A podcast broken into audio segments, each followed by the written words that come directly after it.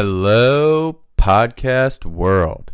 Welcome to Vicarious Living, a show about a couple Midwest dudes breaking down all the beauty that is teen drama T V.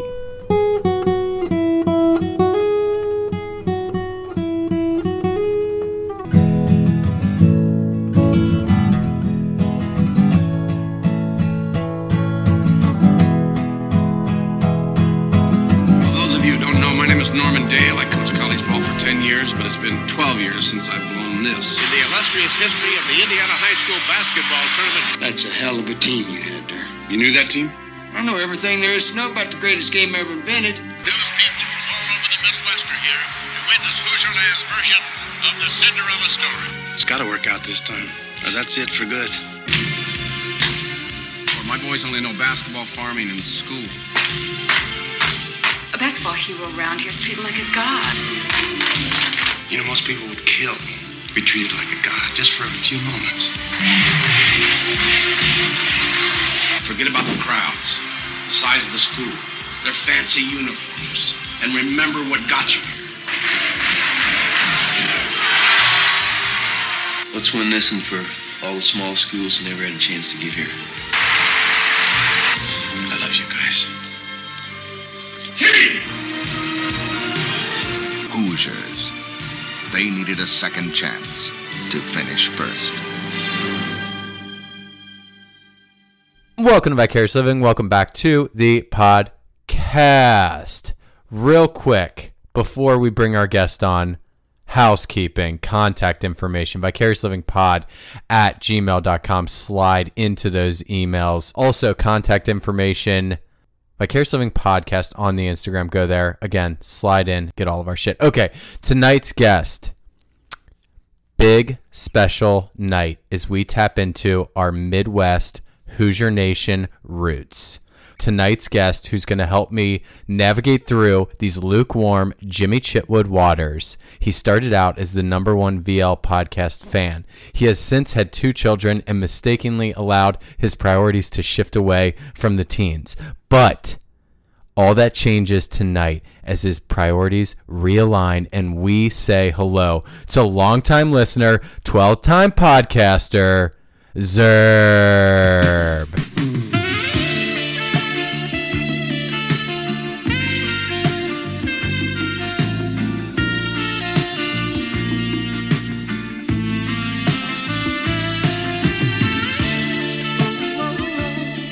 Sup, teens? Guess I did let my priorities shift there for a little bit, but uh, I'm here. I'm feeling pretty nervous. Feeling, yeah. I'm feeling like it's my first time again. It's been a while since we did it in person. Oh, at least a year and a half. Yeah. One, it was super weird when Pat was here last week to realize like he has not sat in that chair for a year and three months. Yeah. And it was like, oh, Jesus Christ. Yeah, it's good to be back in studio. Got the cans on. Yeah. Anyway, tonight, put the poll out to the kids on Instagram, and sixty-seven percent of the kids said, a full two thirds. Yeah.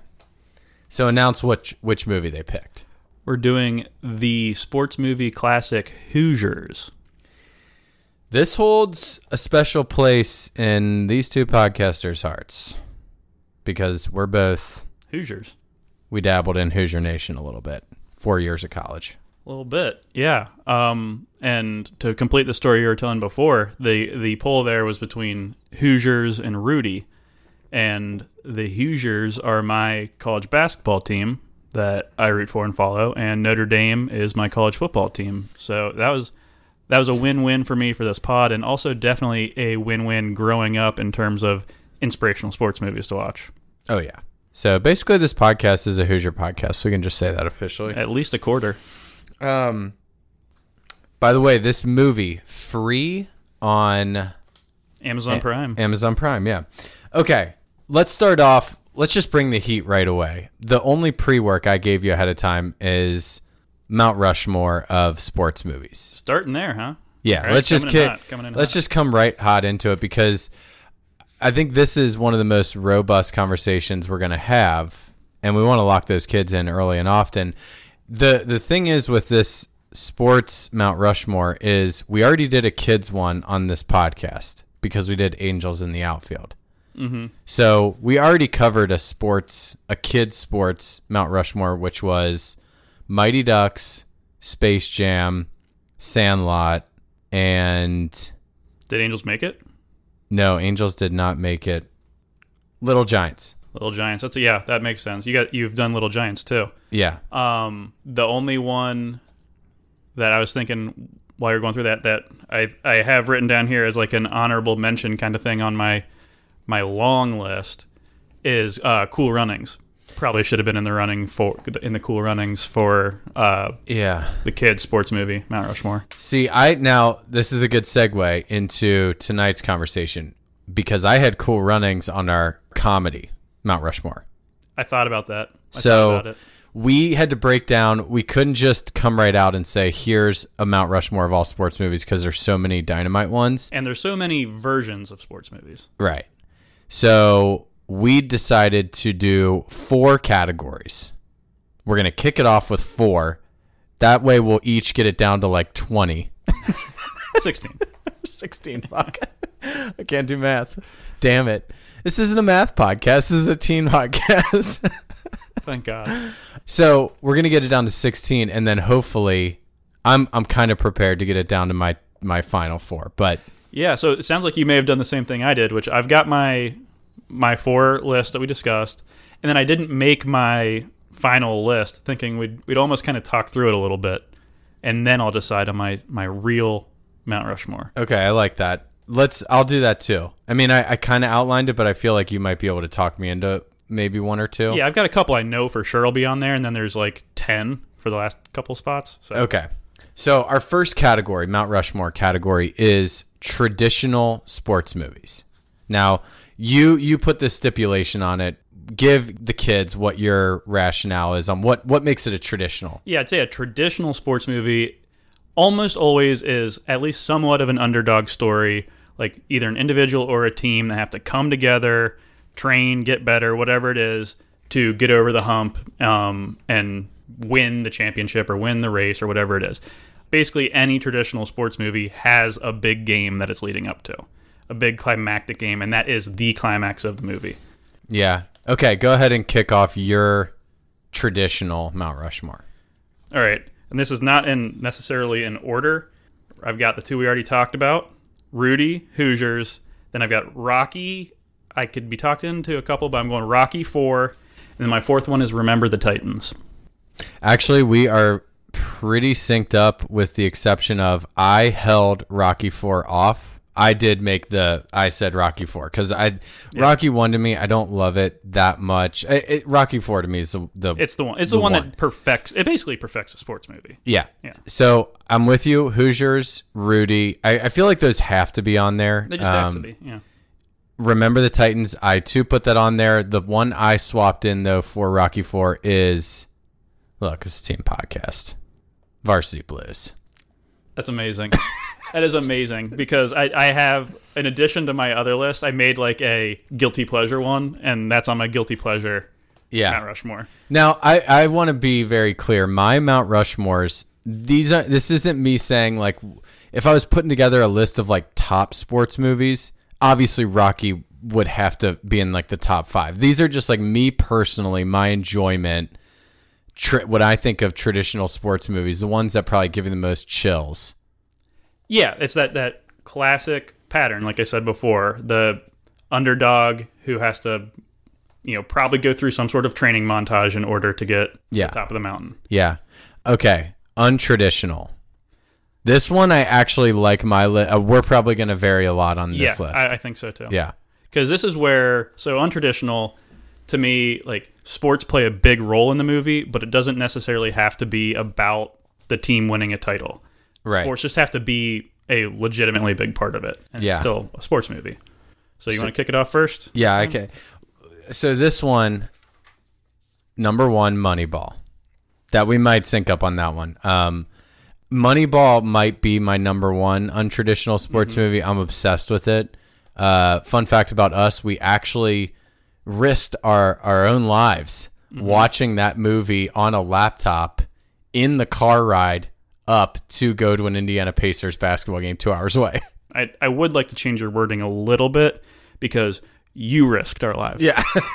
I watched it while driving. Yes. I wasn't being dangerous, except for just by knowing you. Right. Um, but number- I'll, I'll let you finish your list before I yeah. give my take on Moneyball. Okay. So my number two is The Wrestler. Fucking amazing movie. Love that. It's not so much about the actual wrestling as it is about like his life with addiction, uh, specifically to like painkillers and all that. Right. It, it's a, it's definitely a sports movie like that belongs in this non-traditional list, and very much a B D movie. Oh, dude. So it's like, alley. It's so, because it's, and I know we, we don't want to get too balls deep in all these, but it's perfect for me because I love those movies that have an open ending. I don't think you like them, but to me, it's like depressing the whole time. And then at the end it's open and you have no idea like what, how it officially went. But me, that, I like yeah. it because it's like for slice me, of life. That, to do that, you have to, it, it's like a really tight rope to like a high, high wire act to pull it off. Like if it, if you do it perfectly, it's awesome. That kind of ending. Well, but if yeah. you don't nail it, it really bugs me. Well, how do you feel like it nailed it? Cause the Warrior it, did. Yeah. Or, I'm sorry. The um, Wrestler did nailed it. You, you don't know if like at the end, if he dies or not. He, that's like kind of the open ending is he did, does that final jump off the top rope. And it kind of seems like, oh, he knows this is going to kill him. And then it cuts to black. Yeah, I think it, it. You've gotten enough of a feeling about his his life and his arc and what matters to him and everything at that point. Right. And so the what actually happens in that case isn't as important as the other stuff that you did get resolution on. Yeah, very true. Very true. Okay, my number three is sixty-one asterisk. Thanks for the asterisk. Unreal. And then the last one. I, Tanya. I thought you might have that involved. Yeah. That's that's my four. Uh, the the performance, I mean, I might I think eighty percent of the reason I, Tanya's on there is because of the performance of the mom in that movie. Mm-hmm. It's one of the best like acting performances I've ever seen. Did she win the Oscar? Yeah. I know she was nominated. She yeah. won. Yeah. Yeah. Anyways, those are my four. What are yours? So we have no crossover um, on this list. Wow. Um, and before I get into it, on Moneyball, I I was going to I knew it would be on your list and probably your top one on that list. I really like Moneyball, but I kind of feel like it's overrated too, mainly because everybody is so obsessed with Brad Pitt's I know you're gonna job, say that. like his his acting, and I, I don't understand why. But yeah. beside the point, it's it's like it's still good enough that it's like in my honorable mentions for this category. But yeah, my four are number one, Warrior. Uh, I, it's the like M M A movie with Tom Hardy. Yep. And, um, oh, shoot, I'm blanking on the other guy's name. Joel, Edgerton, Joel, Joel Edgerton. Edgerton. Yeah. And Nick Nolte is the dad. And just great so performance by the dad. He's unreal. I, and the whole thing is so good. The, there's a little bit where, because this is actually, it's kind of close to a traditional sports movie in that there's like a lot of underdog stuff going on and the climactic fight and everything. But so much of it is about like the family dynamic and the you know the alcoholic dad and all this stuff. Um, yeah, anyway, I like so, that one. Yeah, so I num- like that a lot. Number two, this took the Moneyball slot for me, um, and it's Jerry Maguire. Oh uh, yeah, I didn't even have that on there. Yeah, I think it can. It's kind of debatable. Some people would say it's it's not a. No, I think it's it not a sports is. Movie, but I think I mean it's all about him. He's a sports agent. Yeah, that Keep that Shooting counts. Junior is like the second lead. Yeah, th- these are untraditional. Yeah. Yeah. So for me, that's that's okay. on there. And number three, this is uh, I'm interested to get your take on this. Uh, is Foxcatcher? I had that on my honorable mentions for untraditional. I love the movie. Uh, he's obviously Steve Carell. Um, yeah. yeah, he's insane, amazing in it. Um, so Ruffalo and Channing Tatum too. Yeah, Ruffalo. Is, God, I watched a documentary on that, and uh, yeah. Ruffalo could not have portrayed that guy, even like how he walks, any. like closer to it. Ruffalo doing what Ruffalo does. It's a great movie. It it kind of felt weirdly fell through the cracks a little bit. I don't know why, but it was an un yeah, it unreal got, movie. It got some attention. It got some like nominations and stuff, but it didn't. Yeah, I feel like it never got the attention it should have. Yeah. Okay. That's these are all really good untraditional movies, I think, by the both of us. And num- number four, I went a little bit off the map and went actually to back to your your kids ones. I think Sandlot has to be on this list. Sandlot's on my, my Mount Rushmore. The way that it's completely about baseball, but not really about baseball. They barely yeah. like play games that matter. They're just playing around, and it's more almost about like the nostalgia and romantic feelings that people have about baseball. Yeah. Uh, and it just kills it. Just nails it. Yeah. No, that movie's unreal. Um, I think I had in my mind, since I already did a kids sports one, like I had already used it up on that. The only other ones I had for untraditional uh, that jumped out to me, one, and these are were honorable mentions, The Fighter. Yep. That's on there. Um, I got a real dark horse here. I don't know if you've seen this. Again, not big enough to make my list officially, but this movie, if you haven't seen it, is amazing. Big fan. I have never watched it. I know exactly what movie you're talking oh, about. Oh, dude, you got to see it. It's... It, it's uh, Patton Oswalt. Right? Yeah. yeah. And uh, probably Michael Rappaport's best performance ever. Ooh. That sells you at all. That does. It actually, it actually does make a difference. Okay. So, all right. We were all over the map with untraditional. Let's do our third category, comedy. And then we'll do these quick. Everyone's seen all these. Mine, that these are no surprise. Happy Gilmore, Dodgeball, Talladega Nights, and The Replacements. Ken nice. Reeves. Yeah, Love I, that. I thought we'd have a little more crossover maybe. I debated if I, I almost felt like I had to put Talladega Nights just because Will Ferrell kind of should yeah. be on there, but he didn't make it. I went Caddyshack, Happy Gilmore, Major League, and White Men Can't Jump. All of those were in my uh, honorable mentions. Um, somehow, I've never seen, even though I put it on the list, I've never seen Caddyshack. Although I've seen like clips here and tough. there, but I've never seen it. It's a tough look for you. It's tough. It's tough. I, I, it's a bad look. I only say it's tough. It's bad. I don't know how I've gone my whole life never seeing it, but um, uh, yeah, that's on. I, I have to watch it at some point. But yeah, spoiler alert. It's in very much in contention for my actual. Yeah. Full on. No, I know. It, it's it's one of those movies that I have no idea how. I mean, I've probably got like on one hand movies that I've just never seen, and I've. I don't know why. What's Rock and Roll is on there too. uh, that that one's intentional, I think. All right, are we going to do docs, or we've already done this for ten minutes? Should we just go to all time? Let's run through it quick. Okay, quick. For me, I, probably both of us. The Last Dance. Yeah, it almost feels like cheating because it's like two days long, but yeah, yeah, it's unreal. Now, two of mine are thirty for thirties. One on the Fab Five. That one was obviously amazing, and then Once Brothers. Did you see that one? Yeah, but not since it came out. It's the one about with the, the um, Serbian uh, or Cro- yeah. Croatian. I can't remember. With Vladi Divac yeah. and then the uh, the guard who died. Mm-hmm.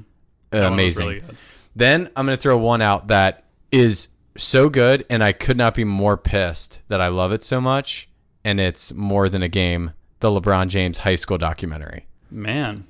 Wow. Have you seen that? I think I've not watched it because I didn't want to watch a LeBron love fest, but... Yeah. If you're willing to give the cosign, I guess I got to check it out. It's the only hour and a half time slot of my entire life that I haven't hated the fuck out of LeBron James. Fair enough. Like, it, it's for that one hour and a half, I'm like, I'm all in on him. And just the guy who did it, it was this guy who was in LeBron's class who just followed that team around with a video camera is for it, his senior year. Is it because it's high school LeBron? Is there? Yeah, I think he. It was before he full on became like was on Sports yeah, Illustrated and, and because as much of a LeBron hater, admitted hater as I am, when he came into the league, I was all about it. He was from Ohio. I, I wanted him to be the next Jordan, and then his persona in the N B A is what turned me off. Yeah. So, I, it kind of makes sense that maybe you'd get a different feel from him in high school. You know, it's funny because I feel like they kind of play it the movie as it it's a tragedy. Almost, which is weird, but the final scene is he, if you remember from the two thousand eight Celtics playoff run, when he was on the Cavs, he had that one in and out move. No one's on the pod knows this or gives a fuck, but he has this one in and out move on James Posey, and he has this insane classic LeBron dunk, and it was like game six, mm-hmm. and the Cavs ended up winning to take it to seven, where Paul Pierce scored like forty points and won the game. Remember but, that game. Game six, the movie, though, ends with, like, here's where all of his friends have gone off to, what they're doing, his core five friends or whatever from high school. And now here's LeBron James. He's in the N B A. He's, you know, in the Eastern Conference Finals, whatever. And they kind of, like, it, the the end shot, why I say it was a tragedy, is the camera just sits on LeBron after he makes that dunk. Celtics call timeout, and he sits on the bench alone, and none of his teammates have like come to the bench yet, and it kind of puts him in slow motion on the bench, and you kind of had a feeling of like he's made it, but none of his friends are here with him, and it's like kind of sad. Yeah, now I know why you love this. Yeah, because exactly. because it frame it frames up high school as the peak of existence. Yeah, exactly. I think like, that's oh, it. You know what was better than being LeBron James winning titles? Being LeBron James in high school. His group of five friends from high school. Anyways, just watch it. You watch that. I'll watch Caddyshack. Actually, I'll watch Caddyshack. You watch that. I'm big fan. Uh, fair enough, I guess. All right, go ahead with yours. All right, yeah, so Last Dance is on there, but my actual number one on the list is possibly the greatest piece of artwork I've ever seen, ever, and that's O J Made in America. Oh, uh, yeah, yeah. It's unbelievable if you haven't seen it. It's like four parts and like eight total hours, just like the Last Dance, but it's it's incredible. Yep. Um. So that's number one. I've got Last Dance on there. Then I've got Free Solo, the oh, uh, climbing so one. Good. And then the thirty for thirty that I landed on was actually all, another O J-related thing. It was the uh, June seventeenth, nineteen ninety-four, mm. which is just presented. There's no... It's just about that day, all this crazy stuff that was going on in sports, including the O J chase and the white Bronco. And the whole thing is just presented with, like, news footage and game footage. No talking heads. It's just, like, put kind of trying to put you in what it was like to be channel surfing that day. So cool. Yep, and even it was. Uh, I did you just say this? It was on the finals. It was N B A it was, finals. Yeah, the Knicks and um, I can't remember. It's been so long since I've seen it. Yeah. I, anyways, I, I just didn't hear if you said that one too. But that was also what they were like chronicling. Was yep. crazy of like the N B A finals was like cutting away to a car chase. Like yep. never do that. But anyways, um, okay, let's wrap all this up because we we belabored it too much. I think both of us need to have Hoosiers and Rudy on our final one, right? Seems like we both synced up on those. I kind of feel like ultimately you have to choose between the two. I, I think as like the Indiana sports movie. As as the like, just which one do you think is the better ideal of that traditional, like pure inspiration, cheesy but still so good sports? Then I think we have to do Rudy. To me, I want to say Hoosiers because this is going to be a Hoosiers pod, but I think Rudy is. I actually, I actually agree. By our definition, yep. I think Rudy. Okay, so we have Rudy as one. Remember the Titans was another one that we had synced up. I think that's where I liked having that traditional list because I don't think I would put, I don't think I would put them on my ultimate one. I I think for me, I if, if are we going to keep it separate or are we going to let's keep it separate? Okay, for me, then I'm going to throw Hoosiers back. It's going to be Hoosiers, Rudy, Remember the Titans, very all traditional, and then. I'm Moneyball, dude. I got to have Moneyball. For me, Moneyball, one, I love the the uh, Brad Pitt performance, but two, the, I, I got to go on chills a lot here. Like I, f- chills is such a big factor in sports movies for me. And when they're going on that run in Moneyball, the streak, like the twenty game win streak, mm-hmm. when they're playing the, fuck it, I'm just going to throw a little of it in right now. Give the kids some chills. It's tickets seventy-one years. The Oakland A's have tied the Philadelphia A's. The all-time franchise record, seventeen straight, and baseball's longest winning streak since nineteen fifty-three.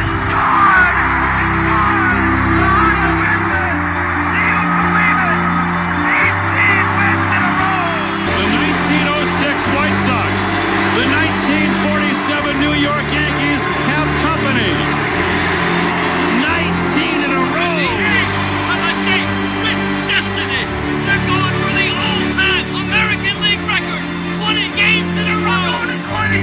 We're going to take the A L record at twenty, baby.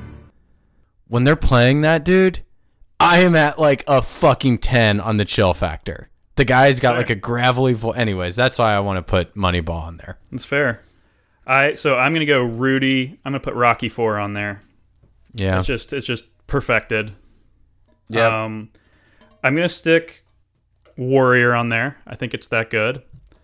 Damn. And then I was gonna do Caddyshack, to round it out, but I think you kind of just convinced me that there's got to be there's got to be at least a, like one chills moment. Yeah. In there. So I think I'm going to go Sandlot.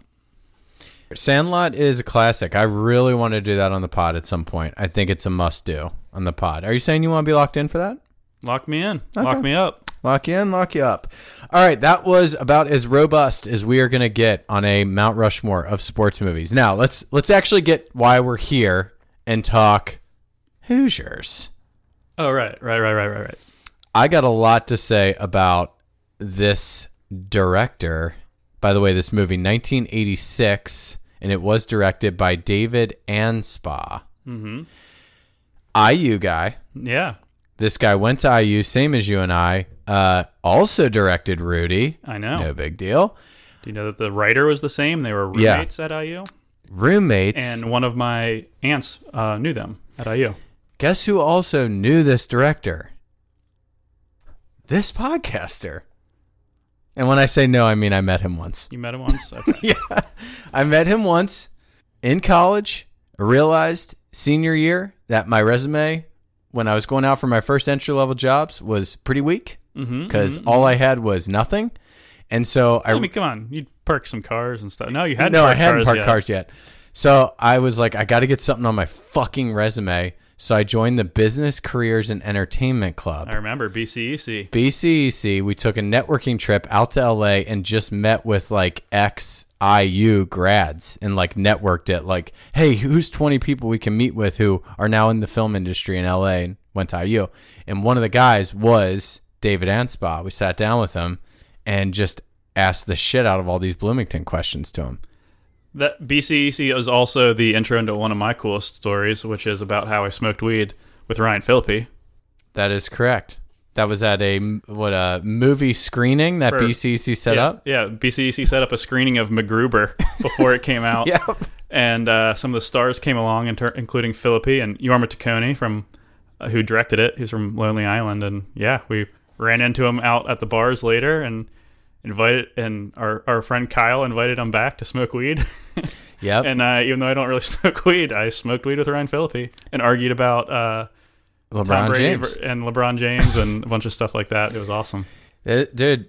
Ryan Phillippe close at heart to this podcast, so close. Yeah, he's a big deal around here. He he also in that conversation just casually mentioned that um his ex-wife and Peyton Manning were born in the same hospital on the same day, and at one point they were the highest paid athlete and highest paid actress in, in the United States and the world. Yep. And obviously he was just talking about his casually about his ex ex-wife Reese Witherspoon.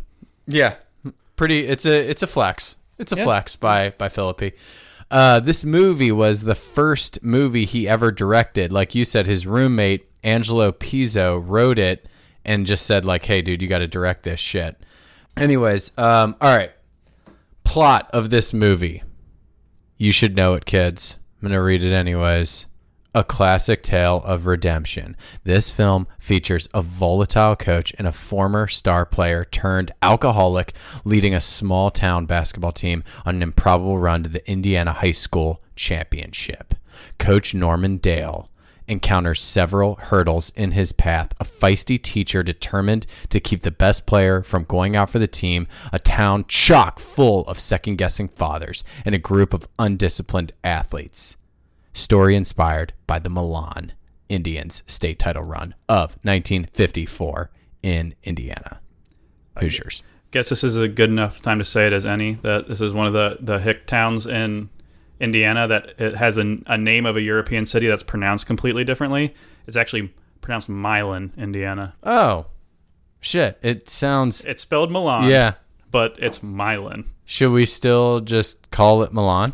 Sure. Yeah. That's how little we respect that town. I mean, the, the, they didn't respect... The writer didn't respect it enough to keep it in the movie, so... Also, um, good as t- time as any, because I actually made note of this. I, I don't know if I... would have gotten it before I watched the movie. Do you know what the Hickory mascot is? Yeah, uh, Cornhusker? The Huskers, yeah. Yeah. I know Anna brought that up when we were watching it. She was just completely confused why uh, Cob of Corn was the mascot. And they never mention it, or like, I don't, I don't even know if they ever say it out loud. It's just like written on a bus a couple times or something like that. It's, it sounds like a sex move. The Hickory Husker. Do you want it? No. I, I don't think so. That's a mistake by you. Uh, a couple I, I things here. Based loosely on this this championship run from nineteen fifty-four. So there were some similarities, some differences. I'm going to just quickly go through some of them. Similarities. No divisions back then, you know, like D three, yep. D two, D one. So it was totally probable. Wide open. Yeah, that a town or a school with that small of a class could go up against a big school. I think that was still the case even like by the time my dad was playing high school basketball. It was still... Correct. Apparently that was going on until the late nineties. Yeah. Both champions, spoiler alert, both champions won by two on similar plays, similar Jimmy Chitwood plays, and played in the played that championship game in the actual gym that they played it in back in the fifties, Butler's Hinkle Fieldhouse. Famous. Differences. Team was actually a favorite coming in. They were not underdogs. Yeah, they were. They just destroyed everybody all year, I think. Yeah, they went nineteen and two and uh, were favorites going into the championship game, uh, regardless of like the small class size. Yeah. Didn't matter. They were still the best. Um, okay, that's it on similarities and differences. I don't have any more. Do you, do you know the real Jimmy Chitwood? Do you know what his name was? Oh, as an actor? No, no, no. The, the basketball, the real life basketball player who was the star of that team. Oh, no. His name was Bobby Plump. Yeah, that guy. And that guy, that guy was good gets, at basketball in the fifties. So. He gets baskets in the fifties for yeah. sure. There also uh, Jimmy Chitwood, the actor's name, was pretty badass. Yeah, he's, he's a, he was foreign or not, maybe not actually foreign, but it's foreign sounding name, I think. Or, yeah, let me look this up. So his name was super cool. Maris Valanis. Maris Valanis. That's pretty cool. I'm probably spelling that last name, say, pronouncing it, probably it wrong. Probably actually sounds even cooler if you say it right. Yeah, yeah, yeah. yeah I that, can't, I can't pretend to say that he's a good actor based on this movie. He maybe he is. There's just no way of knowing. No, the, it's because all the players were just the the movie was so their budget was so small, and they probably just spent all of it on Gene Hackman that all the players were not actors. They were just like basketball players they grabbed locally in Indiana. The one guy. The um, shooter's son went on to like do stuff though, right? Yeah, he did. Yeah, I think so. Yeah, he's Everett. Actually, yeah, his face is like I know that face. Yeah. Okay. Fun fact: this one was kind of interesting. For the championship game at Hinkle Fieldhouse, they could not get enough people, enough extras to just go and sit in the crowd for a fake basketball game. So they had to go to a high school game that was happening in Indiana. Ask them to film at the half and after the game so they can get some of the crowd. And the crowd showed up in fifties garb, like costumes. So they were told, like, hey, if you're going to the local game, high school basketball game tonight, wear some Chuck T's.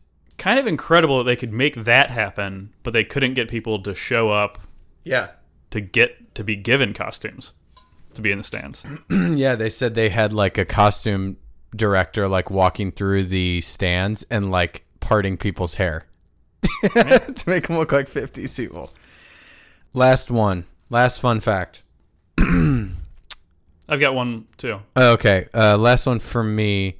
Steve Holler played basketball for DePaul University at the time of filming.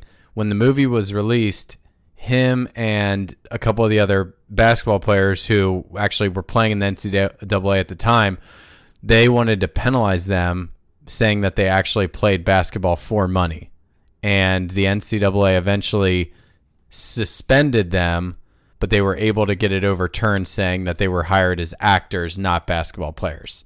Still suspended for three games and told they had to return five percent of their pay. And that is why the N C double A is the worst. Yep. That's insane. Yeah. What's yours? Um, so mine was another one about like similarities, differences. The real coach was like twenty-six and obviously didn't get like, run, they, they didn't try to run him out of town or anything. None of that drama existed. But so they, their reasoning it, for making him a middle-aged guy in the screenplay was that he had to, the coach had to feel like he was on his last chance. Couldn't feel like he had a bunch of opportunities in front of him for there to be drama. And usually I feel like when they when you're watching them based on a true story, most of the things they change you're, that se- like they'll seem like, why would you bother changing that? Like, why would you, like, who cares if you if they're if it's the Milan Indians versus the Hickory mm. Huskers? But like that is actually a good change. That like added to the drama for sure. Yeah, I think they made a lot of uh, artistic decisions like that that that totally made sense and panned out. Yeah, yeah, yeah. And that's why this movie's it's on our Mount Rushmores, dude. They made the right decisions. Guess some Rotten Tomatoes. I I purposefully avoided this. It's got to be pretty high. I'm going to say ninety-two. Yeah, I've I know this movie was made in eighty-six, and because of that, I think I just have eighty-six as the Rotten Tomatoes score in my head, but I'm going to guess eighty-six. Hoosiers is certified fresh. What'd you say? ninety-two. ninety-one. Wow. You are more in line with the critics. I am more in line with the people at eighty-eight. What people, like, who's going to see this movie as a person and being like, fuck that? I want. I wanted to see a movie called Hoosiers that was totally different than that. Well, I guess Anna from H R would be in that twelve percent because she kind of felt underwhelmed. She had never seen it somehow before well, tonight. Also, it's definitely a little dated. It is. It is um, a little bit. And yeah. it it took it a long time to feel dated, I think, because it's a movie that was made in the late eighties uh, that took place in the early fifties. So I think that, that period piece thing gives it uh, like an ex, some extra runway. Yeah, it does. But just like some of the way it's, it's you know, it's paced and shot and acted and stuff, you're like, all right, it's starting to feel old now. Yeah. So if you're seeing it for the first time in twenty twenty-one, it might be a little underwhelming. That's what happened to her. But I think if you grew up with this movie... It's, yeah, it's in the nineties. Um, all right, player breakdown. Not too many that we need to cover here, but let's do it.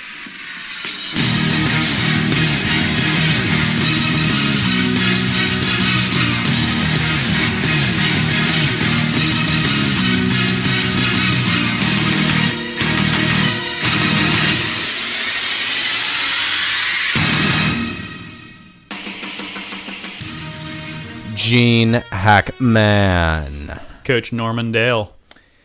One, I think this guy is a massive dick in real life from everything I was looking up on him. Really? Yeah. The only thing I know about him is that, so first of all, he's fifty-five in this movie, and he looked that age for thirty plus years, I think. Dude, that's exactly what I wrote. Gene Hackman has been fifty-five his whole life. There you go. That exact age. fifty-five, and then I put in parentheses, even in the sixties, he still looked fifty-five. Right, yeah, so that's this is like, he's he's already looked like this for a long time when he makes this movie. He looks like that for at least another twenty years, but then he just disappeared. And I remember seeing some story about how he's just been like hanging out in some town, in like some smallish town in Arizona, just being an old guy, like a pretty much normal old guy for like ten years now. Yeah, he. Uh, you know what it was? Was uh, he did Welcome to Mooseport in two thousand four and realized, what the fuck am I even doing anymore? I'm out. He hasn't acted since. Is it really? So wow. So yeah, that's that, seventeen years now. That's it. He. He just like he did that bullshit uh, Ray Romano movie, and then yeah, see you later. But yeah, it's kind of sad because Gene Hackman is an unbelievable actor. Yeah. No doubt. Just want to yeah. say that, like, all this, all these shots fired on him, always looking like an old man and stuff, Morgan Freeman style. Every movie he's ever been in, I have never been disappointed. No, he's a great actor. There's no, I don't yeah, think anybody would amazing. Debate that. Yeah. Apparently, he was a massive dick, though. The director said, uh, he first day of shooting, he's such a dick. He came in, he was an entirely different person than he ever was meeting him. He made it hell on earth for, for the director every day. He was everything negative.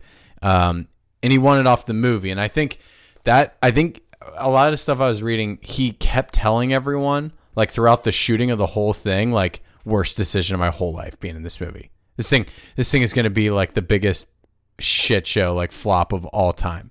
He said to Pizzo, the writer, on the last day of filming, he said, I just want you to be prepared for the fact that this movie might get on a few screens here in Indiana, but that it'll end up in the dustbin of films that never made it. And the only people who will remember it are you two. Talking up the, the, the writer and the director. And he said, and I hope I forget it when the plane lands in Los Angeles.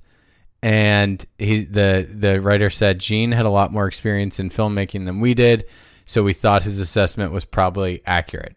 But then it went on to be like hugely successful. So fuck you, Gene Hackman. Yeah, obviously, fuck you. And obviously, like, he could, he literally was the, could not have been more wrong. The exact opposite happened. And it's like a super, super, super well-remembered movie. But also, even if it was the worst piece of shit ever, who says that to someone's face? Yeah, I know. That's like a fucked up move. That's like the hardest mad jab I've ever heard ever. Yeah, especially when someone's like putting their heart and soul into something. Like, look, we're exactly. doing a, we're doing a podcast. And, like, even if, like, everything I say is, like, a two out of ten at best, I mean, you're not going to say it to my face as I'm putting all, like, my blood, sweat, and tears into this podcast. No, I'll text it to you later. Yeah. Tell your wife when you get home, obviously. The Jack Nicholson fun fact. Apparently, he wanted to play Coach Norman Dale. The reason he couldn't was he was serving as a witness in a lawsuit, uh, which sidelined him for six months. Anyways, Gene Hackman had to sign on. After the film came out, Nicholson said to the director that the movie and stars were great, but that it would have, quote, been a mega hit if I had been the star in it, end quote. Nicholson flex. He's not wrong. I mean, it's really, really hard to picture it with anyone besides Hackman at this point. And it's hard to picture with Nicholson in general, but he would have brought, like, a different intensity. Yeah. And I'll tell you one thing. I definitely would have bought his chemistry with the teacher way more than I bought Hackman's. Uh, don't even get into that. That's a tease. That's a tease. Tease it. Tease it hard. All right, we'll, we'll come back to that. We will come back to that. It's a fucking abomination in this film. Um, last thing on Gene Hackman is, I got to say, dude, we were talking about movies he crushes. I don't know if you've seen those old Supermans, but, like, they're actually pretty decent, and a big part of it is how good Gene Hackman is as Lex Luthor. Say, yeah, he's Luthor, yeah. And it's the only time that the Superman movies haven't been pure shit and garbage is the seventies ones. It proves, yet again, one of my my biggest theories on this, which is that all superhero movies are about the villain.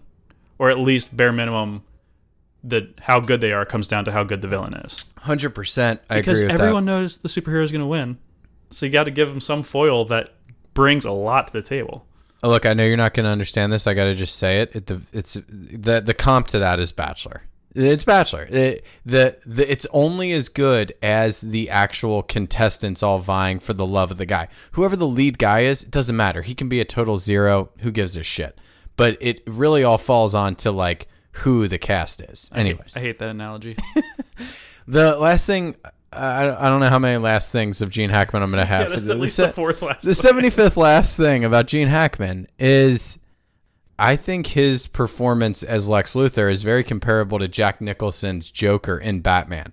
Both of them kind of like superhero movies were not a thing at all in like the sixties, like, you know, leading up to the seventies, whatever. Lex Luthor and Gene Hackman and Superman, Christopher Reeves kind of changed that in the seventies, and then Batman in the late eighties, early nineties with Jack Nicholson's performance. And now now you can't get a movie in theater that is not a superhero movie. Those guys are the pioneers. For sure. And I wish, again, I wish they would look more back at what made those so good. Yeah. All right, Dennis Hopper, second guy. I don't have much on him. Do, have you... This guy's like a big deal, yeah. But... I don't know too much about him. Yeah, I mean, he's he was before our time a big deal, kind of. Um, definitely going back to the sixties, Easy Rider. There's, I guess that's where the Nicholson connection kind of comes in too. Oh, I think they were they were boys, or at least a few in the in the sixties and stuff. Yeah. Um, but yeah, so he was kind of. I feel like he was kind of like a counterculture dude, and then he aged into just like kind of a character actor who popped up now and then. I. One of the things I always think of him from is he's the bad guy in Speed. Oh, yeah. So he's like he's like a guy that you see, but once you get into the nineties, he's not doing big roles anymore. No, it's sad because one of the only roles I've ever I know him from is the dad in Paul Walker's Meet the Deedles. That's sad. That's that's a big yikes. That's sad. That's that's a pretty far to fall. But dude, this guy I, this guy crushed this movie. Best Supporting Actor nominee from this movie for the Oscars. This movie had two nominations. Shooter's role of Dennis Hopper. and then also uh, the score of this movie, also nominated. Jerry Goldsmith, also yeah. Rudy, the the, yep. the trio that went on for Rudy. That um, guy knew it. He knew it. So uh, on that, I'm I'm sure we'll get where I guess we're tra- so we're in the character breakdown now. I I see where why he got nominated, and he probably does the best pure acting job in this movie. But on rewatch, like now, that's the character where it's just like, I do we really need this guy? Really? I, I felt the complete opposite. I felt the complete, I which felt like is he kind of came in out of nowhere. Was like kind of weird that he was involved. Kind of felt a little bit forced, and then he ultimately doesn't contribute anything. To me, it felt like if this was a two thousand twenty-one movie, he's definitely way more fucked up. Like, he's not just an alcoholic. He's also, like, dabbling in pills and probably well, I mean, tons of other drugs. Probably Ben Affleck from The Way Back, where they yeah know, they, they explore it a little bit more. Yeah, and I don't know. Like, I, I still thought it was really good. Like, when I was watching it back, I registered I like this guy's performance the, the best. But, hey, to each their own. Real quick, though, last character, because I want to get into this movie. Jimmy Chitwood. It's the only other guy I want to discuss. There's not a lot to unpack here. No. He only had thirty-three total words of dialogue. I was going to say, if you say lines, there's no way. It's words. Words. Yeah. It's all in that one scene. We'll get to it when he, he uh, shows up to the town hall meeting or whatever. But I just thought it was interesting when I was reading up on this guy, because a lot of those basketball scenes were like unedited, real scenes where like mm-hmm. he would make like ten straight shots yeah. while they were filming, and yeah. they just needed you, you only could, one take. You could tell. Oh, really? Because yeah, yeah, you could you could yeah. tell that like there's definitely shots where he's they wouldn't have used the way he keeps screwing up the, the dribble on this dirt. Like he keeps having to like lean over and pick the ball up off the ground and then shoot it, and he just keeps drilling it. He, he's drilling them all, and even on that last, I, I read this thing that they were saying on that last shot in the championship game. That was actually, like I said, at Hinkle Fieldhouse, and they said to him, like, hey, look, even if you miss this shot, we're just going to edit it. Yeah, we're going to edit it. We're going to do that trick where, like, we show you shooting it, and then we just do a close-up on the ball going through a hoop or whatever. But we got one take at this, so even if you miss it, everyone in the arena is going to rush the court after the game. So, good luck. And he went out and totally nailed nailed the shot. Clutch, man. I've got, yeah, so clutch. I've got, a, I've, I've got a note here later, but I guess might as well read it now, that what it comes down to, this is how we can sum up the, the character breakdown of Jimmy Chitwood, is he's essentially, from a basketball perspective, a combination of like Kobe, M J, Dame, and Steph. If they were all white as hell. If they were all white with a comb over. Yeah, in the fifties. Yeah, I like that comp, dude. Jimmy Chitwood is, to that small town, like uh, all those guys combined, for sure. That town treats him like he walks on water. He, like, walks in in that town hall meeting, and everyone's like, oh, shit, it's Jimmy. Jimmy's here. Jimmy's here. Shit, everyone Jimmy. Shut up. Jimmy's here. Can you imagine an, some high school kid just walked in, and all the adults are like, oh, shit, it's Jimmy. Fuck. It's better hilarious. Do what he says. Guys, better do what he says. All right, let's transition into the movie because I got more Jimmy thoughts, but I want to I want to get some of this score in as we get off the characters and into the movie.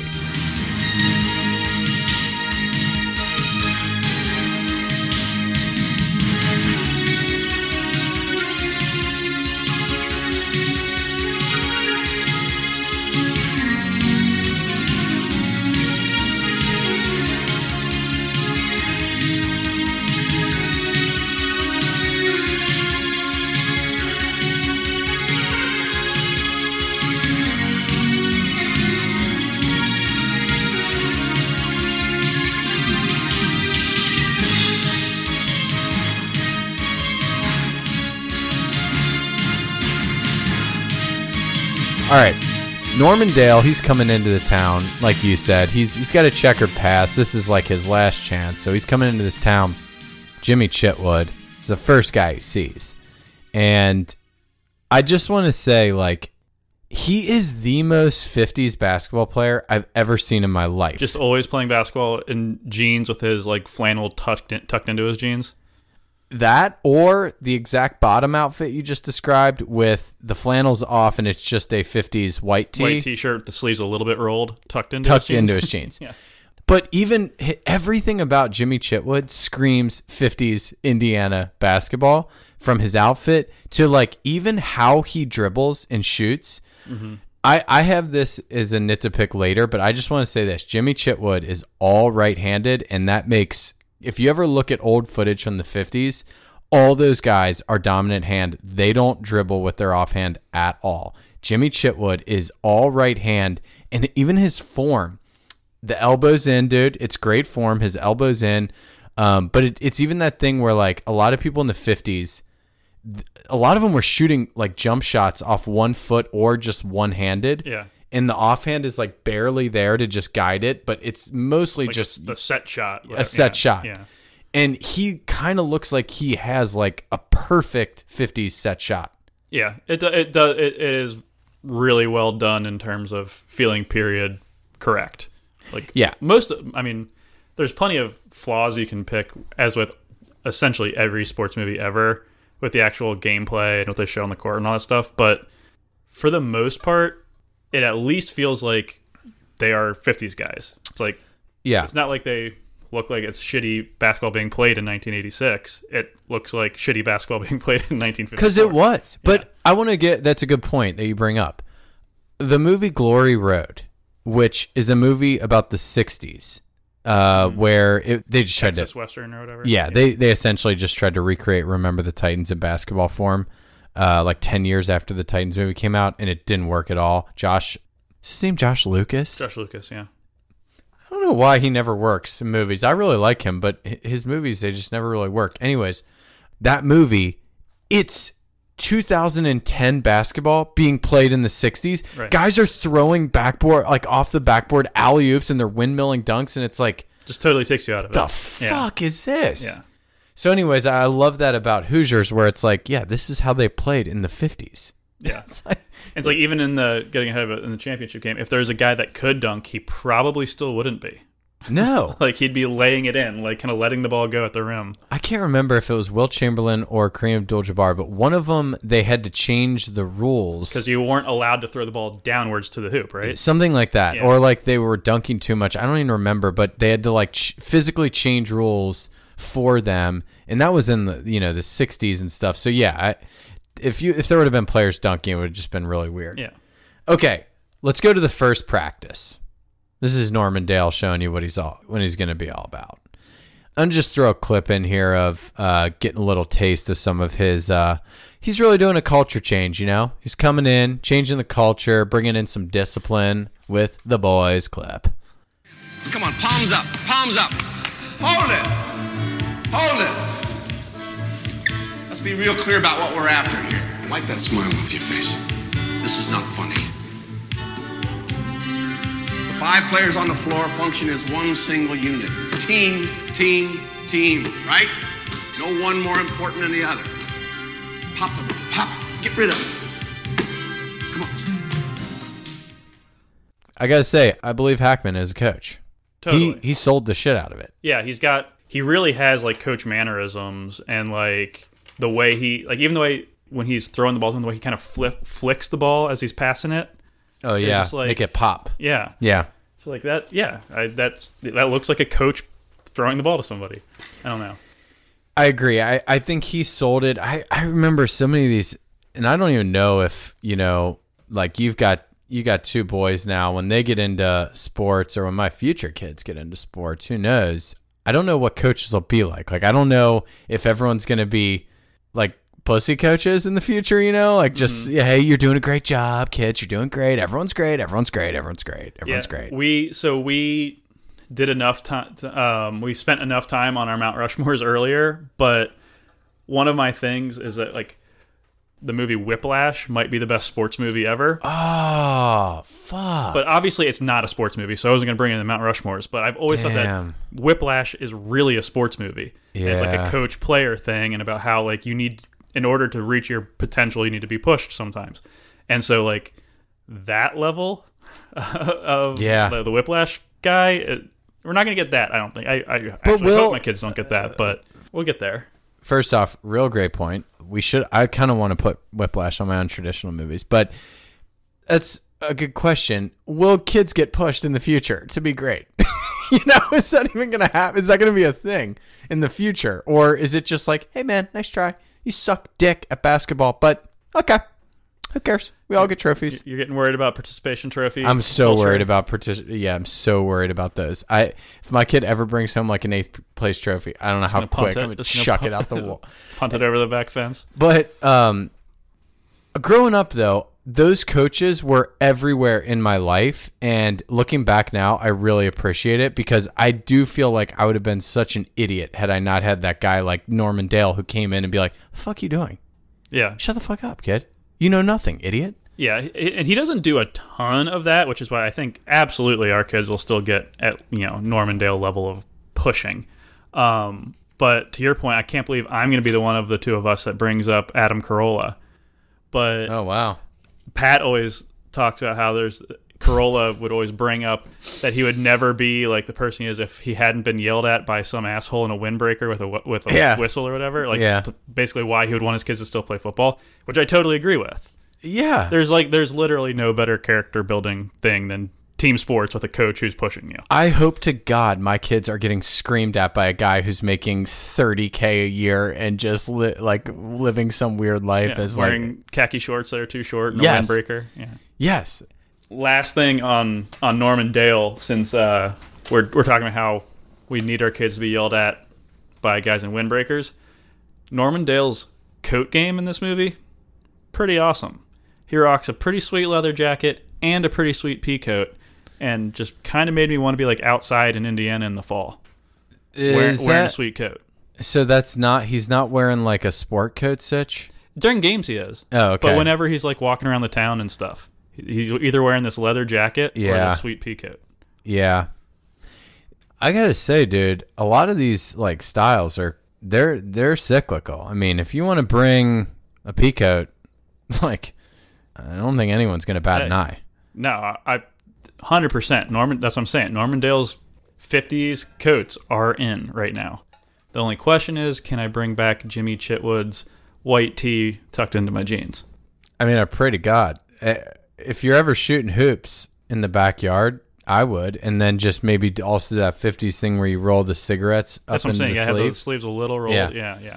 But I mean, yeah, dude. Jimmy Chitwood would never smoke cigarettes, but yeah, other than that. I do I do want to get to some things on not the fashion uh, outside of the game, but some fashion inside of the game once mm. we get back to basketball. But we can get into the basketball stuff or we can get into the teacher stuff, but I, I don't want to, I, I feel like when we go basketball, we should just go basketball the whole rest of the way and finish it out. Cause the whole movie is, is just about the team and, and all that.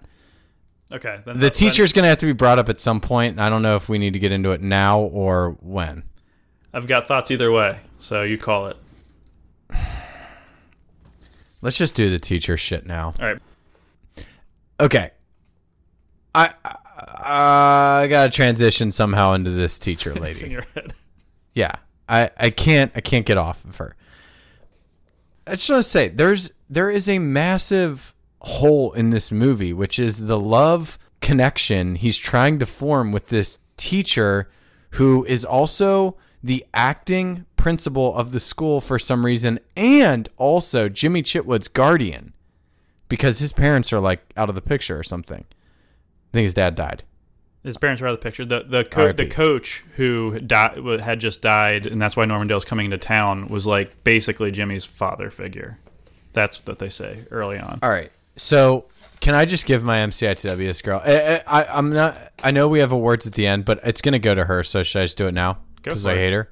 M C I T W, that is the worst award on this entire podcast. It's for the person who sucks the most dick in the film, not literally figurative dick. This lady sucks the most figurative dick I've ever seen, and it's all sponsored by Wicklowware. W I C K L W Wear. Be free and explore. Get all your outdoor gear at wicklowware dot com. Type in the promo code V L. Check out ten percent off your order to kids. That's thirty dollars on the baseball tees, twenty dollars on the tanks, and you know all the rest is on our Instagram. Go there, slide in, get it. This lady, dude, first, I know that this movie was originally like over three hours long.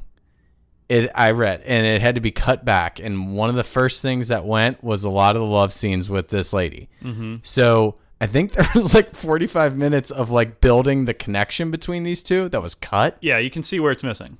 I when they kissed at like three fourths of this way through this movie, I wrote in my notes, is that the most out of place kiss scene in any movie in movie history? Also a terrible kiss. It's just like, like I, don't, I think that's on Gene Hackman. Yeah, Gene Hackman can't kiss. But hold on, real also, quick, dude, about kissing. You know who also cannot kiss on film? Probably. Who? Uh, Kevin Costner. This guy. And, uh, Kevin it's Spacey. Like, dude, probably, but it's like Kevin Costner. Just open your mouth a little bit when you kiss. Like, you don't need to full on make out, but like, you can't just do like a passionate, closed mouthed kiss. Passionate peck. Yeah, it doesn't work. Yeah, dude, but, but back back to this particular bad kiss. It it also happens. Lit, like they're going on this little walk together, and he goes in for the kiss literally immediately after telling the story of how he punched his former player in the face and has no excuse.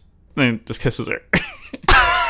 Wait, what? That whole story, and, and I'll get to it later on uh, as Nits the Pick, but yeah, dude, the whole thing, it's just like, what? She's like fifty-five. She is thirty-two? thirty-three? Yeah, she could be she she could be twenty-eight, she could be forty-five, I don't know. I think he's twenty years older than her. I've just never bought into it. I was always confused like why this girl is making out with someone her dad's age. And to me, it's it's like Bill Simmons' biggest gripe with For Love of the Game is the whole Kelly Preston storyline with the aforementioned Kevin Costner. Like, just, why just have cut it? Her out. Yeah. Just cut it out. Like, it's the same in this movie. We didn't need this chick as Jimmy Chitwood's guardian. We didn't need it. And we also didn't need her as assistant principal. We don't need her as a love interest. Just get her out of the movie. But I, I, I am going to ask you the most important question right. of the pod right now. Was she fucking Jimmy? there there are some, some touches and some looks that pass between them where I'm like, they were fucking. Dude, if they were fucking, then I don't know why that's left on the cutting room floor, because that would have at least made the story palatable to me. But I think what really makes it jump at me is that these looks that pass between her, the two of them, these touches that are clearly supposed to be like maternal, but there's more sexual charge in the maternal touches and looks that she gives Jimmy than there are in any of the interactions between her and Gene Hackman, by far. So if she is fucking Norman Dale, then she's definitely fucking Jimmy. Yeah. I like that. Let's just go with that. She was definitely at least at least hand jobs to Jimmy. Bare minimum. Yeah. Cool. Now, that makes me feel better. So, lady, get fucked. Be free and explore. Brought to you by Wicklowware. We hate you. Don't know why you were in this film. We'll probably get back to you sucking later. All right, basketball. Back to the basketball. Game one, dude.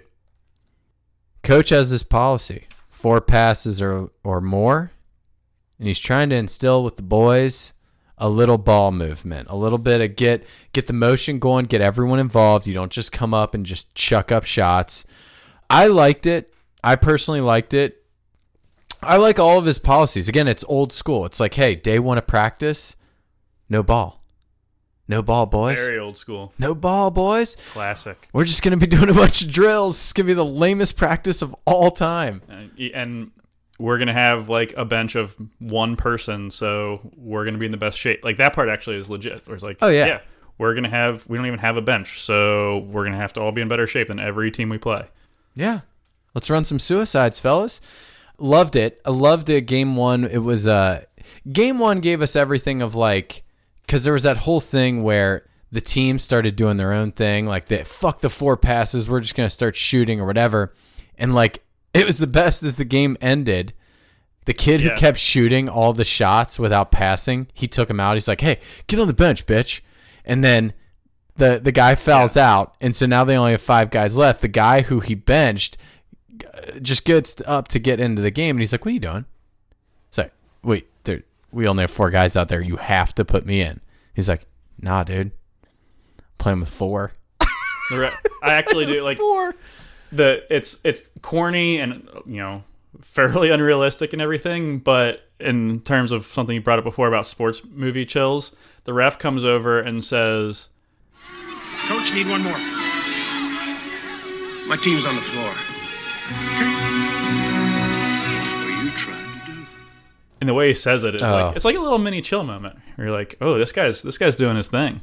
Dude, it is. And by the way, that is a an actual thing. If you you can finish a game with four in basketball, you have to start with five, but you can finish with four. Yeah, because technically you could like legitimately have everybody foul out or get hurt. Yeah. So it, it's an actual, it's not like that was unrealistic. You can do that. Such a fucking awesome move by coach of like, hey, you're going to feel the long dick discipline that's coming at you right now by me. Long Normandale dick discipline dick. Yeah. Um, all right. You were saying about fashion though. I just want to say, and I noticed it in this first game, the on the court fashion, it's tough. It's real tough for the fifties boys. Now, jerseys are always kind of the same, you know, up top. A little baggier in the nineties, two thousands, that sort of thing. But for the most part, jerseys up top are fine. The shorts, though, real tough in the fifties. Um, but it's not even just the shorts. It's the combination of the short shorts that are so short with the high top Chuck tees and then the high socks that are scrunched down. That combination on hairy white male legs, dude, it's everyone looks like they have cankles and everyone looks unathletic. I should have I should have thought more about how much you were going to clock the, the calf down. You clock you you clock that way more than I do. Yeah. So I'm not even really picturing it that much, but I I'm one hundred percent sure that you're spot on about how it looked. I thought you were also going to bring up it's like it's short shorts, but it's short shorts that are like basically squares like there, there's no yeah. So they're like kind of like not even baggy isn't the right word, they just have no shape, and then everyone just looks terrible. Everyone looks really unathletic. Also, I think the shorts had belts. they, they probably needed belts if they didn't have belts. Which is weird. It's a tough look. It's tough. I, I get they nailed it though. That is what players looked like. Like yeah. I'm look. There's a sixties picture up there right now, and you can kind of see it even still in the sixties. sixties they had transitioned to low top Chuck tees though, and this is the thing. Like Pistol Pete in the sixties made it look cool because he had the floppy socks and then low top Chuck tees. Now no ankle support. That's probably shortened his career a little I bit. I don't know. I don't know how people wore Chuck tees and Converse for so long, even at the pro level, like into the eighties somehow, but. Probably running about as fast as you and I can run. Is yeah. What it comes down to. Yeah. Not, yeah. Anyways, but it, it's just something I clocked. The, uh, the big thing though, introduction of Shooter. I loved him. This guy clearly knows his basketball. He does. He's drunk. That's, that's his big, that big hang up on him, as we discussed, is he's the, like the town drunk. Like he is the drunkest guy in the entire town. And he can't get his shit together, but he knows his basketball. Uh, I might put a little clip in here of him saying something. You're playing Cedar Knob tomorrow. Ain't nobody knows him better than me. I've been watching how you've been breaking the Colts. But my friend, you cannot play them all the way man on man. They got no head toppers. Cedar Knob, a bunch of mites. Run you off the boards. You got to squeeze them back in the paint. Make them chuck it from the cheap seats. Watch that purgatory they call a gym. No drive, twelve-foot in. That'll do. But he just, I, I thought he did a great job. Not all, all the drunk stuff, but I thought he did a really good job, him and, and Coach Dale, of talking like I would assume fifties guys talked about basketball. Yeah, you know? This is later on when he's talking, when his son comes to visit him in the hospital, but he has this moment where he's describing like when he was watching the game or listening to the game on the radio, and he's talking about little bitch Ollie screwing up, but then he says, then he, then he hit that he hit that charity shot. And yeah, that's how he referred to a free charity throw, line, a yeah. charity shot. And I was yeah, like, that was nineteen fifty-four was probably the last year anyone used that term. Oh yeah, dude, he had so many great lines like that, like. You're going to make them chew the gum so hard that they chew the flavor out of it. It's just stuff like that where you're just like, God, that's awful. But I guarantee people were actually saying that in the fifties to motivate and stuff. All right. But in the movie, the whole town's turned on him, dude. Whole town wants him gone. They have a town hall meeting. Guess who shows up to save the fucking day? Mister James Chitwood. Jimmy the Man Chitwood. His only thirty-three words of the entire movie happen in this town hall. He has a couple lines. He has one more sentence in the in the state championship. Oh, does he? Yeah. Oh, yeah, that's right. When he says, give me the ball or whatever. But let's just play a little Jimmy yeah, he, Chitwood. He literally just, his only other line is, I'll make it. Yeah, I got it. I'll make words. I'll make it. Yeah, so it's three. So the other thirty come right here, and I want to play a little of it. I don't know if it'll make any change, but I figure it's time for me to start playing ball. Yeah.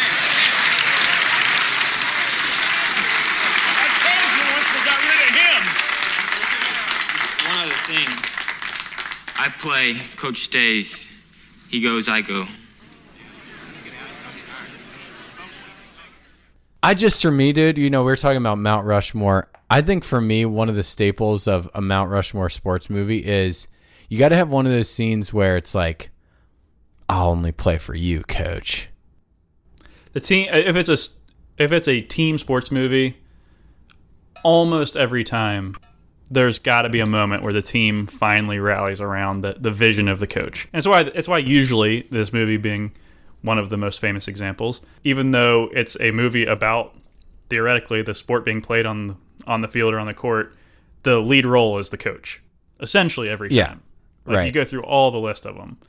I mean, it's, it's always a coach. What's funny is, like, in Rudy, the famous coach gets ousted, but they still had to have that scene of like, I'll only play with this guy. Yeah. So they still did the scene, but it wasn't a coach. It was like Rudy of like them all giving their jerseys in or whatever at the right end.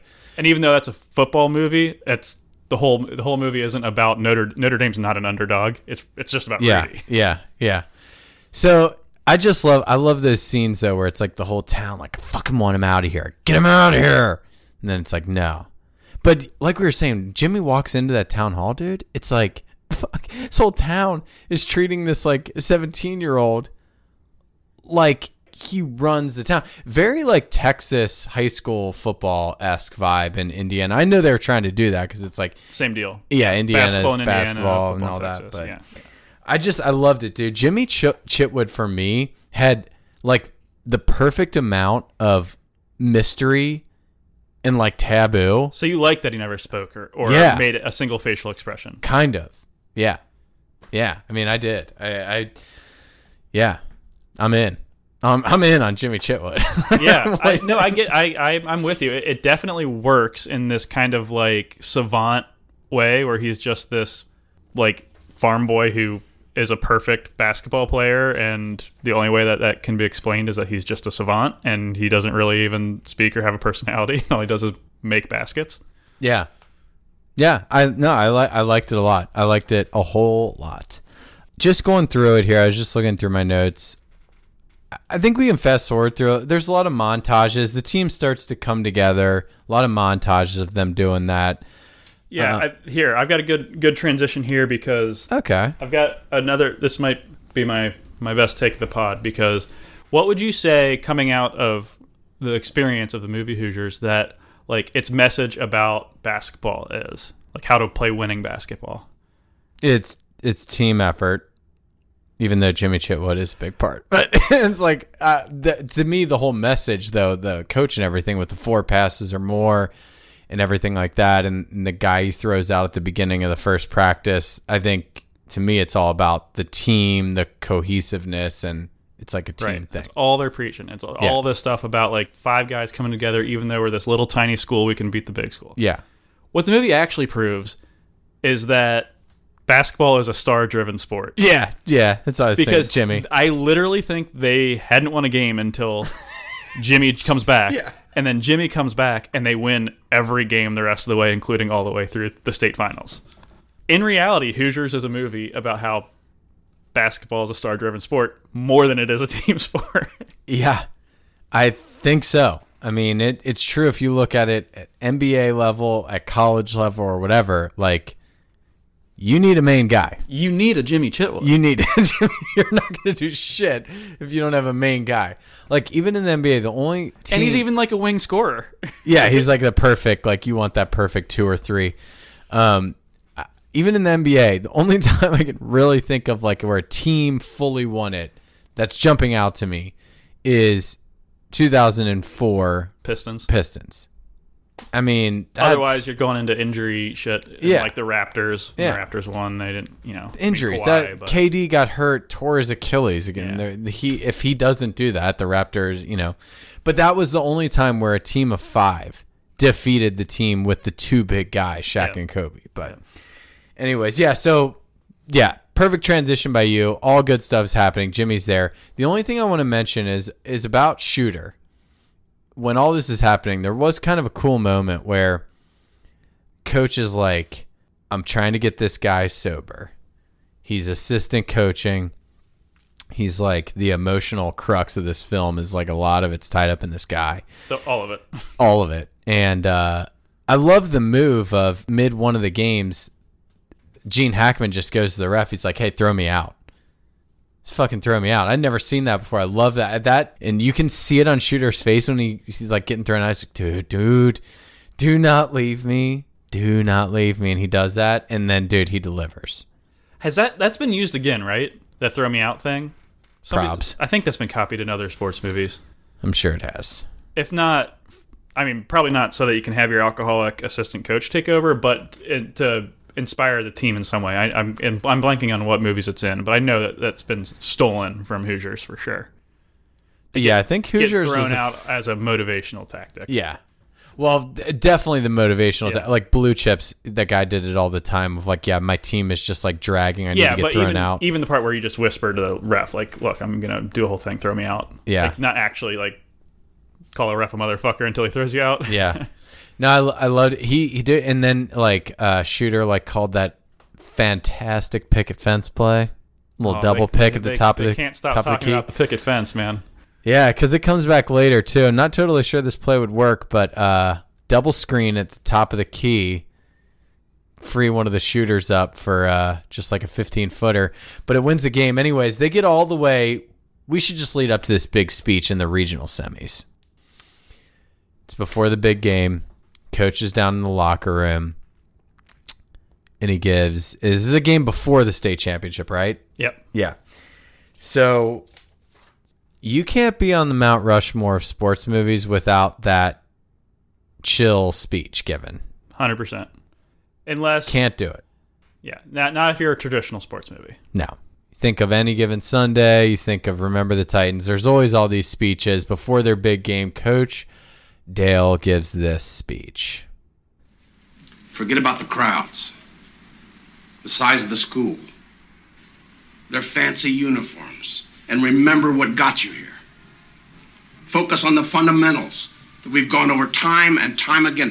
And most important, don't get caught up thinking about winning or losing this game. If you put your effort and concentration into playing to your potential, to be the best that you can be, I don't care what the scoreboard says at the end of the game, in my book, we're going to be winners. Okay?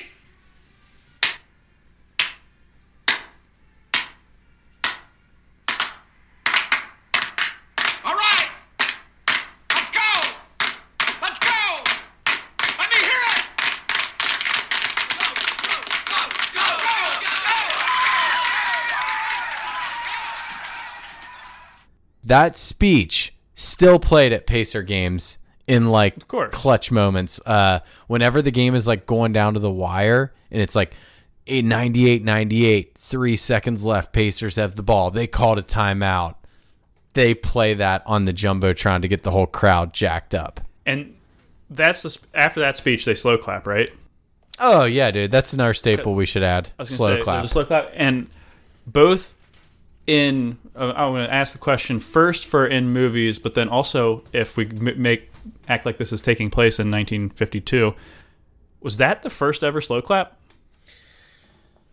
Great question. Anna from H R asked the exact same question. We're on the same page. I don't know. It might be. Might be the earliest recorded slow clap. eighty-six. That seems early enough. There, I mean, there's not a ton of like sports movies before it, and I can't imagine another kind of movie where they would do a slow clap. I don't. It might be. Let's just let's just do it. Mark let's it just down yeah. Until, call somebody, it. until somebody proves us wrong. Somebody can slide in the D Ms if they've got an earlier one. Yeah, slide in, kids. I I think that is though. Um, Can you imagine now, though, doing a slow clap? Like, there's no way. Not that in, serious. No, no, no. In in twenty twenty-one, in movies or in real life, I think the slow clap is a, has officially been retired. It one, can't be used. One of my all-time greatest achievements is that at a Reds game, not long after Griffey, Ken Griffey Junior came to the Reds, I was at a Reds game, and I got a slow clap started. Oh, so nice. Spread through the whole stadium. It took me like a hundred tries. But eventually, like, my, my section was doing it. And then by like the hundredth time, the whole stadium got in on the slow clap, and it was incredible. I will say that is a lot more respectable than uh, starting a wave at a game, Hell which yeah. is one of the lamest things. I, I cannot you stand. You used to get me jacked up when I was like ten, though. Okay, maybe way. That should be the stipulation. If yeah. you're under ten, yeah, totally cool to try and start a, a wave. Oh, I wouldn't. I don't think I ever tried to start it, but when it came around, I was pretty pumped. No, start. no, not. So let's let's talk post ten wave. Out. I, I don't I don't move a muscle no. when it comes to me. It's gonna be tough. It's gonna be tough once my kids are getting into it, because I am not gonna want to get involved in that. To me, that just says crowd. How bad do you suck? Like, this is what you're doing? Like, you, you can't do you can't find any other ways to motivate the team. You're fucking wave, like, you're doing a wave. The only time I've ever post ten seen it be cool is I went to a uh, Michigan Minnesota football game in Michigan for some reason when I don't know in high school, and the bit is in the Big House, and their student section started a wave that was going both directions around the stadium. So it'd intersect and keep going, and it actually visually looked pretty sweet. If it's something creative like that, or if it's like in the movie Angels in the Outfield that we if did. If you're on bringing angels in, yeah. If there's if if there's like a little bringing different a, take, if you're summoning a supernatural force into the stadium, then yeah, sure, exactly. The only other thing on that speech, I just until I watched it back, I didn't remember. I always assumed it was for the championship game. I didn't know the speech was for the regional semis. Regional, regional finals. I mean, whatever, whatever, yeah, whatever it was. It wasn't the championship. Like, I, it kind of threw me off. I'm like, oh fuck. I think, and this is teased a little bit at, in the very beginning of the movie when he first gets into town and first walks into the school. He's looking at like the pictures and stuff. They've got all the old white guy basketball pictures on the walls, and there's a ball, like a trophy ball, that I think says like it's like nineteen forty-six regional runner-up. Like, oh, so like it was just to regional, get past. Like, that was okay. The farthest the school had ever been. So well, I think that's why it was like the, stu- the school had never made the state championship game.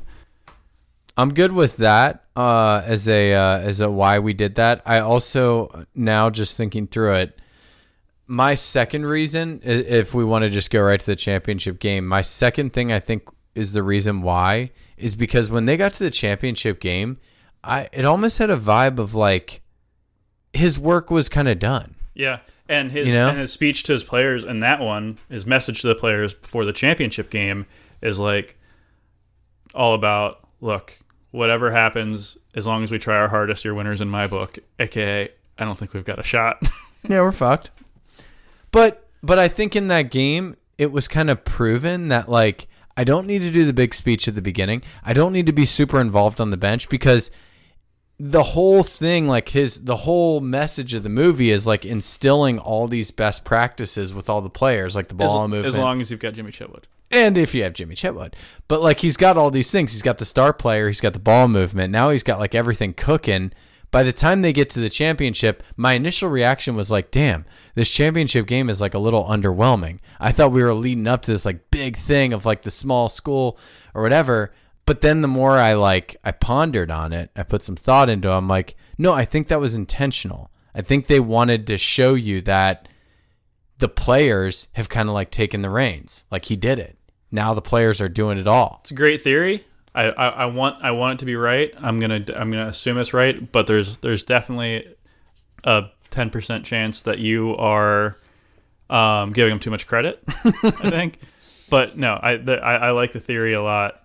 Um, I do also want to say about the championship game, though, that they make it seem like this wide-open, high-scoring game where they, they keep showing cuts to just, like, the ball going baskets to the hoop. After baskets after baskets after baskets. Like, nobody misses anything, and everyone's just scoring. and then it goes to the, like, it's like the last two minutes of the game that they're actually going to show. The score is forty to thirty-six or something like that. Yeah. Like, wait, what? I thought that we just saw them making nothing but baskets this whole time. Neither yeah. of them have gotten over forty yet. And in real life, it was even more egregious because the final score in the film game was forty-two to forty. The final score score in real life was thirty-two to thirty. Yeah, if you're gonna make it ten points higher, you might as well just make it like sixty-two to sixty. I know, but they did, and that final, it was like basket, basket, basket. It was like a montage of yeah. like hoops, hoops, hoops. Non-stop, both teams just scoring non-stop. Yeah, it really should have been a defensive struggle, but they did make it seem like it was back and forth. So at least they like portrayed that it was a close game, because it did seem like back the editing, forth. It was yeah. back and forth the yeah. whole game. We would be remiss. Duh. If we didn't mention that scene though leading into the f- final championship, because it's very famous, the one where he like mm-hmm. walks in. Buddy, hold this under the backboard. What is it? Fifteen feet. Fifteen feet. Strap, put Ollie on your shoulders. Measure this uh, from the rim. How far? Ten feet. Ten feet. I think you'll find it's exact same measurements as our gym back in Hickory.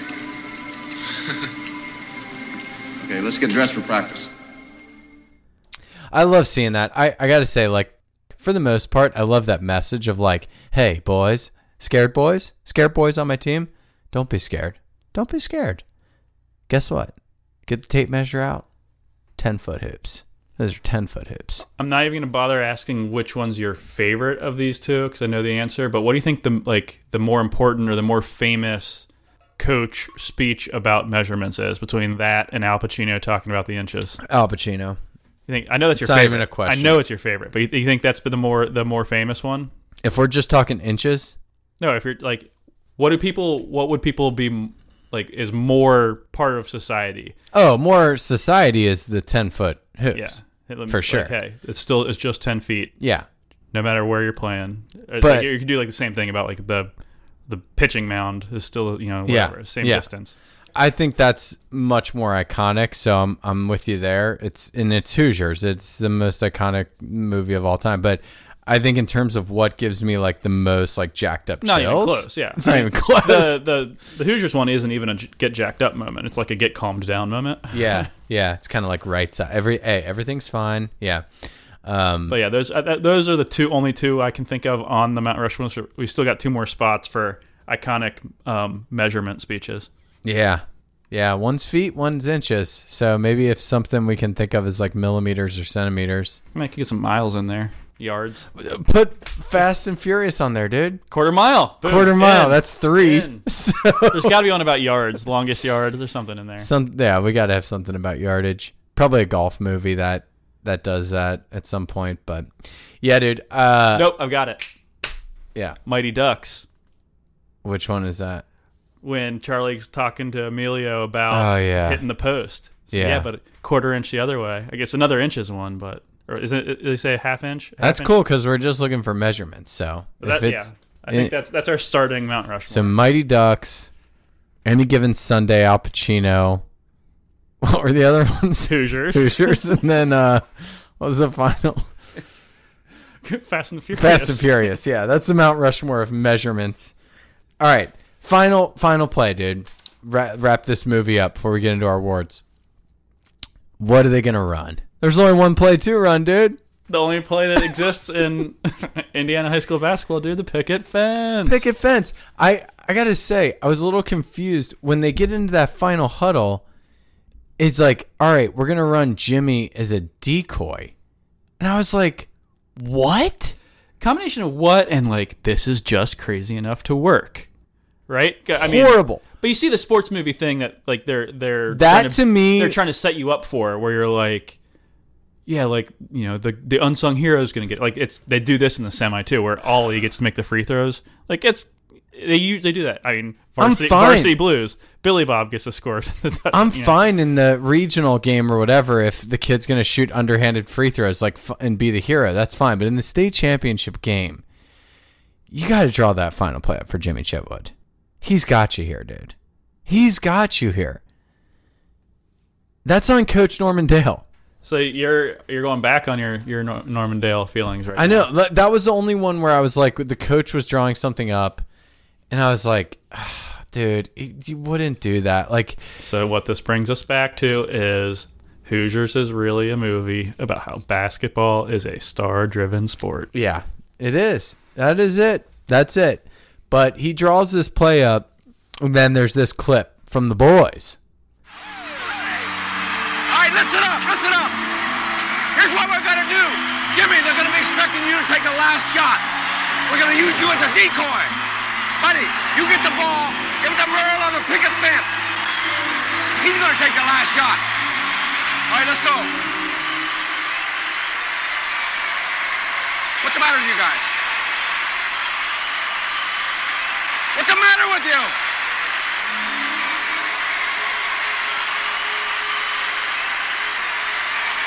I'll make it. All right. Buddy, get the ball to Jimmy, top of the key.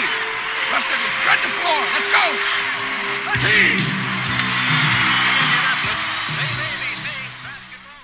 Confused. What? Obviously, Jimmy's taking the shot, coach. it's, it's like, no, coach. Like, hey, this is very timely. He's sitting there drawing up a play like Giannis is his best player. Like... So mad about this topical. recent Bucks game. This is not so, going to age very well. So listening topical. back, I just the the Milwaukee Bucks just played a basketball game. No one's going to give a shit. But their best player should not have plays drawn up for him. I'll last, tell you that. Not in the last five minutes. Um. So, but guess what, Norman Dale? Your best player is not Giannis, who can't shoot outside of the paint. Your guy is fucking sniping, like, long distance. Your, your guy's a combo of Kobe, M J, Dame, and Steph. All in one. Give it to him, obviously. So, coach at the beginning would never have let his players have that sort of say. No. But he would have benched them all, actually. All of them. He would have just, like, forfeited. Said, sorry, ref. This is my, my team's on the floor with nobody there. See ya.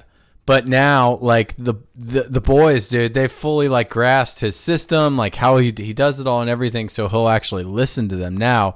And they get the ball to Jimmy's hands. They run a picket fence, class. No, like, they don't run a picket fence. Oh, they didn't do that? No, they call it off. They just say, all right, fuck it, it's Jimmy's. Oh. And it just, he just goes, that's what that's why my, my, my, my list there, because he just goes full hero ball mode. I S O ball? Complete I S O ball. He's basically James Harden if James Harden could make a clutch shot in the playoffs. But it, it really does always come down to that. Like, on the final play, it's really, is your best guy good enough to win this game for us? It's really what it a lot of the time comes down to. You can have your Brad Stevens of the world who are going to call up the most amazing play in the world. But it's like, at the end of the day, your best guy needs to just hit a shot. President of basketball operations, yeah. No longer basketball coach, Brad Stevens? Yeah, my hero. But anyways, Jimmy nails the shot, dude. We already talked about it at the beginning, like how perfect it was. He actually had pressure on him to make that shot in real life before the crowd charged. The court, they do. He hits the shot. Game over. Hoosiers win, and the movie ends with the immediately. Ball. It ends immediately. it, literally, the shot goes in. They rush it. Everyone's celebrating. Not another word of dialogue is spoken. Real quick, uh, before we get to our awards. What do we think happened with that coach and that lady? Yeah, they dated for like a couple months, and then she realized he was old, and they broke up. Yeah, and I think Jimmy... And, then she, go, and then she bangs Jimmy. That's what I'm thinking. I, I think Jimmy... This is a fifties, so you're not like... You know, I don't think Jimmy's like going on to basketball stardom or anything. Like, no one really cared that much in the Bobby, fifties. Bobby Plump or whatever his name is. Played yeah. for four years at Butler. And then nothing, right? He didn't go pro or anything. He played, I, I was reading it, he played in some league I'd never heard of, like National Industrial Basketball Association or something like that. But yeah. Not oh, real, so it wasn't league. Even like... Here's the thing. He flamed out. Jimmy flamed out. He went back. see, obviously he's going to live real, in that small town. Real and, life, real life, Bobby Plump, Jimmy Chitwood f- flamed out. Hoosiers Jimmy Chitwood is literally Larry Bird. I know, but in in in the movie, in real life, let's just say Jimmy Chitwood, he flamed the fuck out. He came back. Norman Dale and that girl were hooking up for a little bit, but then he came back and, like, obviously he's, like, younger. And she's going to be wanting to get with, like, some younger dick. That's just science. Everyone she wanted, she wanted him to get out. That was a plot point. She wanted him to get out of that town. But yeah, I th- I'm with you. I think he comes back. But then he comes back. He's like, I can't leave you, baby. Baby. Here's all I know. Coach and that lady Don't are together. not together. No. Nope. So if she's with Jimmy, who knows? But like, she's not with not Coach even that Norman she's Dale. That much of a catch. Just that old ass Norman Dale's not holding it down. No. All right. Awards. First one, Ryan Phillippe, a practice hero. It's easy to sum it up when you just talk about practice. We sitting here, we're in here talking about practice. We talking about practice. Not a game, not a game, not a game. We talking about practice. We talking about practice, man. Practice? I mean, how silly is that? I got two nominees. I don't know if you do you have any nominees or you just want me to list my two? Let's see, let's see who you got and I'll, right. I'll give. My first one is, his name is George. He's the prior coach or assistant or something. He's the guy mm-hmm. who is there before Norman Dale gets there. He's coaching Ooh. up the boys. Also, he is the fourth member of this movie that goes on to also be part of Rudy. Yeah. He's the new coach who Dan comes Devine, in. Yeah, yeah. He's evil in everything. Yep. He's the in these bad, two movies. Yeah. He's the bad guy in Richie Rich. There you go. Macaulay Culkin. He is literally the bad guy in everything he's in. Uh, in this movie, I just face. I just thought he was doing a whole lot of too much. You're not wrong. Uh, so he's one, and then the second guy for me on this list, the kid who quits day one at practice. Ooh. Mm-hmm. It's like, dude, guy, fuck you, dude. He quit because, like, he was just talking with his bros, and they wanted to show in the movie, like, hey, Norman Dale's coming in, change of culture, no more of this bullshit. Like, we're taking this serious. So he gets, like, in this guy, this kid's face who's, like, you know, joking around and stuff, and then he kicks him off the team. And the kid just bails. He doesn't even apologize and try to come back. It's like, dude, what the fuck? Just gone from the state championship team. Like, suck your pride up a little bit, dude. You're one of the seven members of this championship squad. That's a good shout. I actually, on the other, like, complete opposite side of the spectrum, but I think still very true to the spirit of the award, is another member of the team, and that's the the Reverend son who's always praying for way too long. Yeah. And I feel like just yeah. the pure amount of, like, the how much extra time he feels he needs to spend on his knees praying is trying way too hard. It's a lot. It's even more than like a, uh, if you want to genuflect, that's one thing. Do it on your own time. Whoa, this isn't an anti-religion podcast. Uh, if you want to genuflect, no worries. But like, game's about to start, dude. What the fuck? Dude, are you you're a starter, so like you can't miss the first five minutes of the game because you're, you know, praying on your knee. Like, it's it's less about religion. It's more just like, dude. Time allocation, like figure out how to allocate your time better. Priorities, like understand there's a time and a place for everything. I don't know. I agree. He's on the list. All right, before I before I make my vote for who I think it should be, I do want to point out. I think we have to point out that the, the your first nominee there, can't remember what his name is in this movie, George. But yeah, George slash Dan Devine slash Bad Guy and Richie Rich. I mean, we can definitively say he's obviously Ben Jay's favorite character in this movie, right? Oh, yeah. Probably. Yeah, Ben Jay, what up? Send an email to vicarious living pod at gmail dot com. Ben Jay, previous guest on this pod, if you think that this guy is your favorite character. He's white. He's old. He's old. He's mean. He's probably got some money. He's got it. For, for Hickory, Indiana, for he's Hickory. Probably pretty rich. Yeah. So it's Se- probably... It seemed like he paid off the ref to throw out Norman Dale out of that one game. So... Definitely. So Ben's Ben, let us know if Seems that's like your favorite character. Most of Ben's boxes. Who checks your boxes? Who's your winner for the practice hero? Yeah, I think I think I'm going with the the praying dude. That was because that was the one that jumped out at me during it as like, dude, do less. And that's kind of the definition, right? It's do, the definition, do less. do less. And you know what it is on, on the kid that we were talking about who bounced after the first practice, that might we might be able to put more of that on the parents, you know? Because the other kid who bounced with him, his dad him yeah. made him come back and say, hey, idiot, apologize to the fucking adult who's the coach, who's trying to discipline you being a dumbass, apologize, and fucking go play on the team. And he did, and everything was fine. So I more, I guess, blame the parents yeah. on that. And it's, so this is fifties, so we got to assume that that guy, the guy who walked out and stayed gone, was he's probably like the greaser of the town. Who's yeah. He's now now that he's off the team, he's just like smoking cigarettes and wearing leather jackets and stuff. Probs, yeah. He's probably hanging out with like Soda Pop. Probably, yeah. Soda Fon, Pop's he's the fon, town Soda Fonzie, good. Hitting the jukebox. Um, picking nits section. I had a couple here. All right. For the, I just want to say, for the most part, as we talked about, the basketball is actually very believable. And and I, I want to say as a caveat, I think basketball is the hardest sport to turn into a movie. It's really tough. I'd say that because it's the one that if the actors aren't right playing it, like it's the easiest to tell that the actors suck at it. Like it's hardest to fake from that standpoint. It is. But I feel like...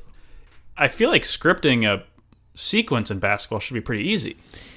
I think it's the sequence is fine. It's it's like you said initially. If you don't have actors who are competent, and yeah. it's the hardest you can't sport hide to it. It, yeah. you can't hide it. It's the hardest sport to fake. You can kind of fake football because it's a lot of just like running. And it's really easy to put doubles in. Yeah, you're wearing helmets and that's it. Yeah, yeah. Smash Williams in Friday Night Lights. All of his football football scenes were a stand-in, and you could never tell because he's got a helmet on. Yeah. So. It's just the hardest sport to do, and I will say this this movie, can I throw an underrated one in?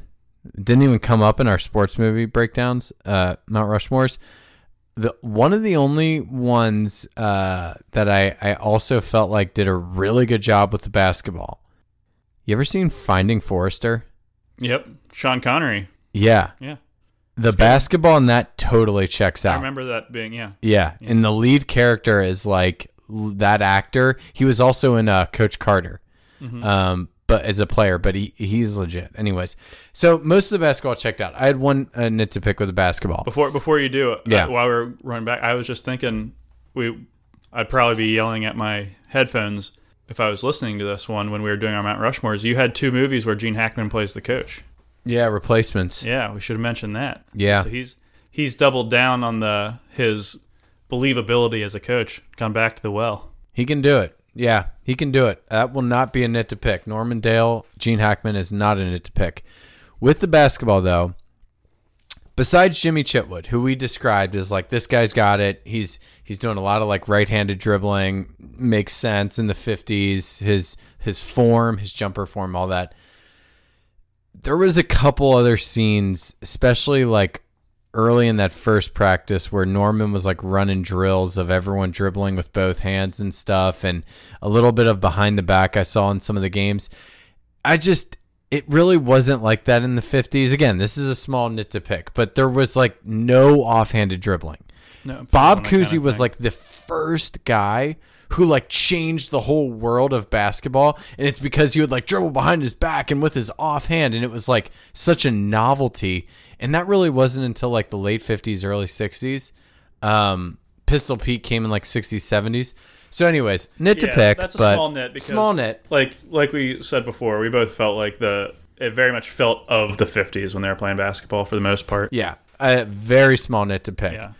Big one here for me, number two. The score of this movie is heralded. Mm-hmm. It is classic, classic Goldsmith, classic Goldsmith, and it is a very big part of this movie. ninety-nine percent of the time, it is hitting me in all the right spots. Mm-hmm. Also nominated for an Academy Award with Dennis Hopper, so we know it's good. Mm-hmm. Where's this one going? In the scene with Gene Hackman and the lady in the fields by the fence, where she initially reads that letter to him mm-hmm. on why he was like kicked out of the state of New York for coaching basketball forever was mm-hmm. because he was physically assaulting his players. That might be the time where you dial down the inspirational background music. Let me just play this clip. Where'd you find that article? Library in Deerlick.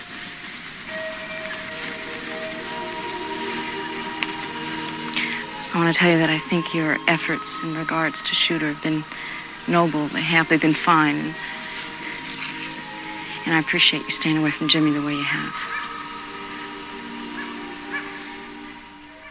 The score is fantastic because this movie is so inspirational. It's fantastic for most of the movie where it's like, da-na-na, so and, and it's not, like they, they don't have. He doesn't he a dimmer a, a switch track together. That was more of a sad track. Yeah, they didn't well, have. I a guess you know. Dimmer. What, you know what it is? They had to keep it building because it was building to him kissing her right after that story. Yeah, it's just like he. She's reading a news article from New York about how this guy was ousted from coaching forever an entire state of high school, all high school basketball, no matter where was, he went. It was college basketball college, everywhere. Yeah. Everywhere. And, and then also high school basketball in New York. So, yeah, th- it's expansive yes. how much he cannot coach because he assaulted his own players. Mm-hmm. Like, this is not a small thing.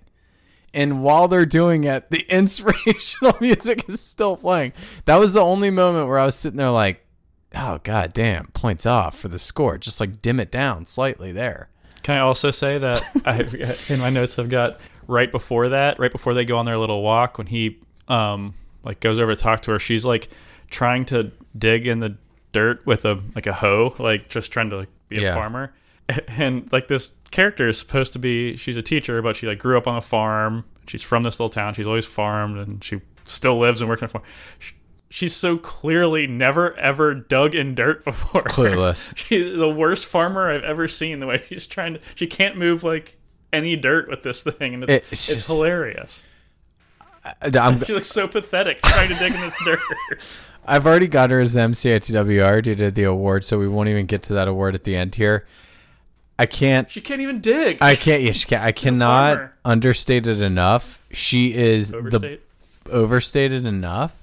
Yeah, you know what I mean? She sucks. She fucking sucks. She's the worst part of this movie. She sucks at everything. All right, last nit to pick. I'm on board with the the every hoop is ten feet thing. I, I get it. I love that stuff. I, I love it. It. It calm people down like we talked about. You get everyone in the right mindset. Like, hey, it's not that scary. Get him right. I just want to say, again, very small nit to pick. The biggest issue is when you actually get into those games, the crowd, and you see it a lot in these N B A games and stuff. Like, the issue is not that you think the hoop is a different size. It's that you, when you're in the moment, the crowd and the atmosphere and whatever can become very overwhelming. So I get it. It's a great thing to do at the beginning of the game, but I, I guess I still wish there was some more going on in the game where he was grounding everyone, and I just didn't get that.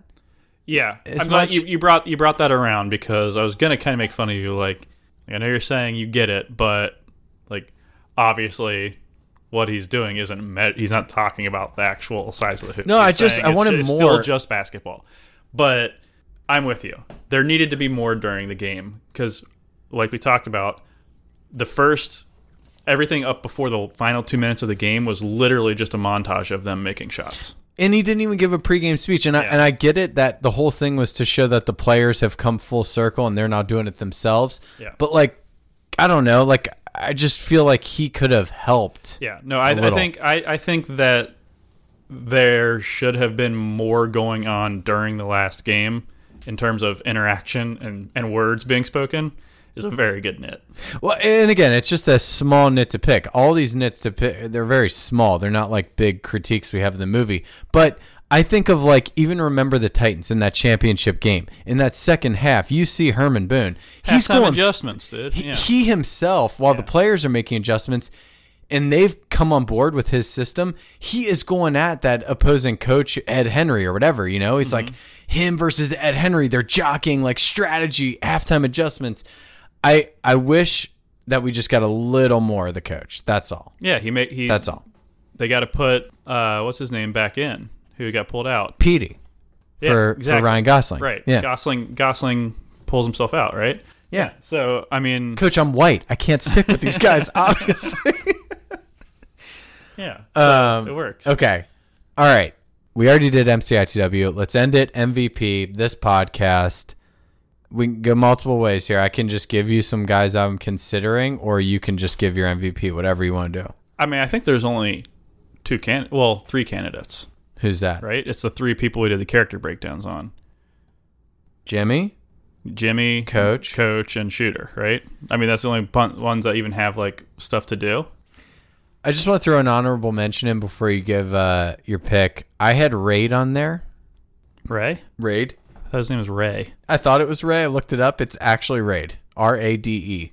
Shocked the hell out of me. Wow. For that alone, M V P. yeah, so he's uh, Raid is, is the guy who, in the first game, he's taking all the shots. Coach takes him out. He won't put him back in. And then later on, when there's a fight breakout, he punches the other guy to have Coach's back.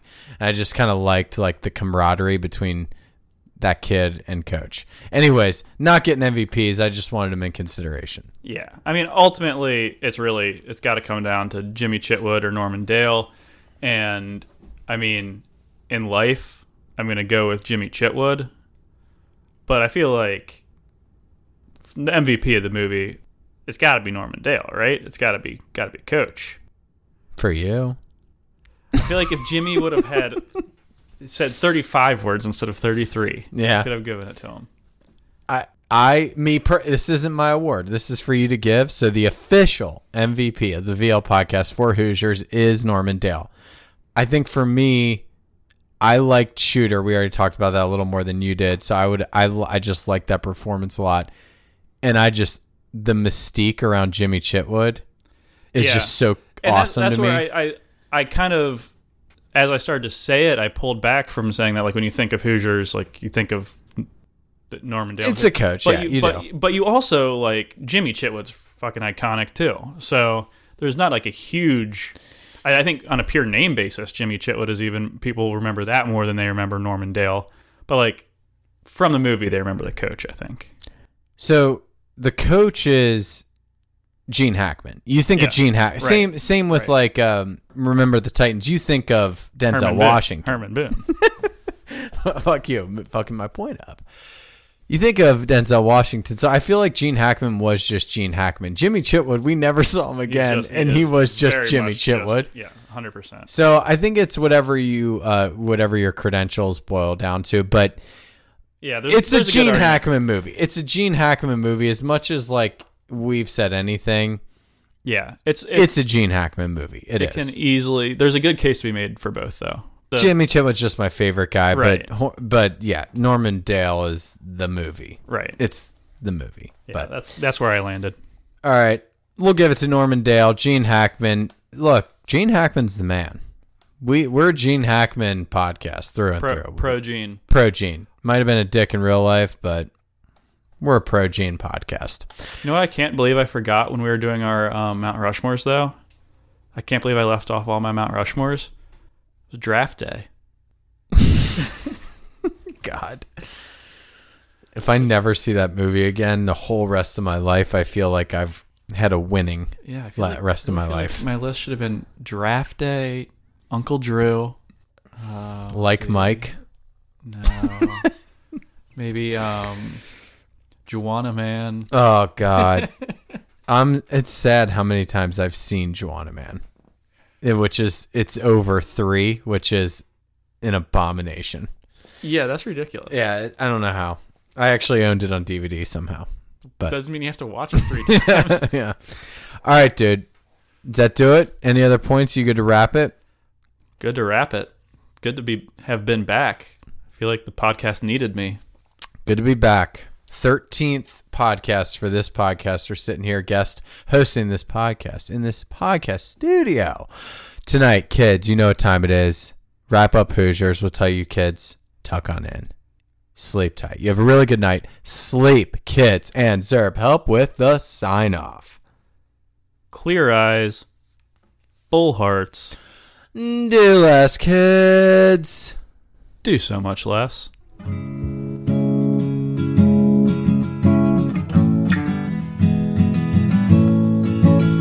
You can follow us on Instagram at Vicarious Living Podcast and listen to all of our episodes on iTunes, Spotify, Stitcher, and SoundCloud. You know you found us when you find a picture of Pat and I sitting on a couple rocks overlooking the vast landscape that is Laguna Beach.